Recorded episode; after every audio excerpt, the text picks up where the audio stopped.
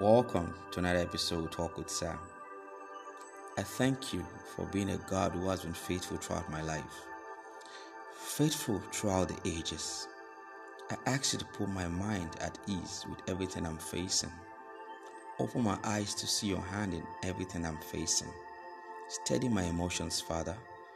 When I'm anxious, give me peace. Your word is a lamp unto my feet, and I pray that guides me, that I may not stumble and fall. I pray all the person listen to me in agreement. May they find peace that is divine to rest upon their hearts and emotions. May they find comfort and rest in the Holy Spirit. Your word, John 14, verse 1 says, Do not let your hearts be troubled. Trust in God. And we trust in you because you're the author and finisher of our faith. Enjoy your day.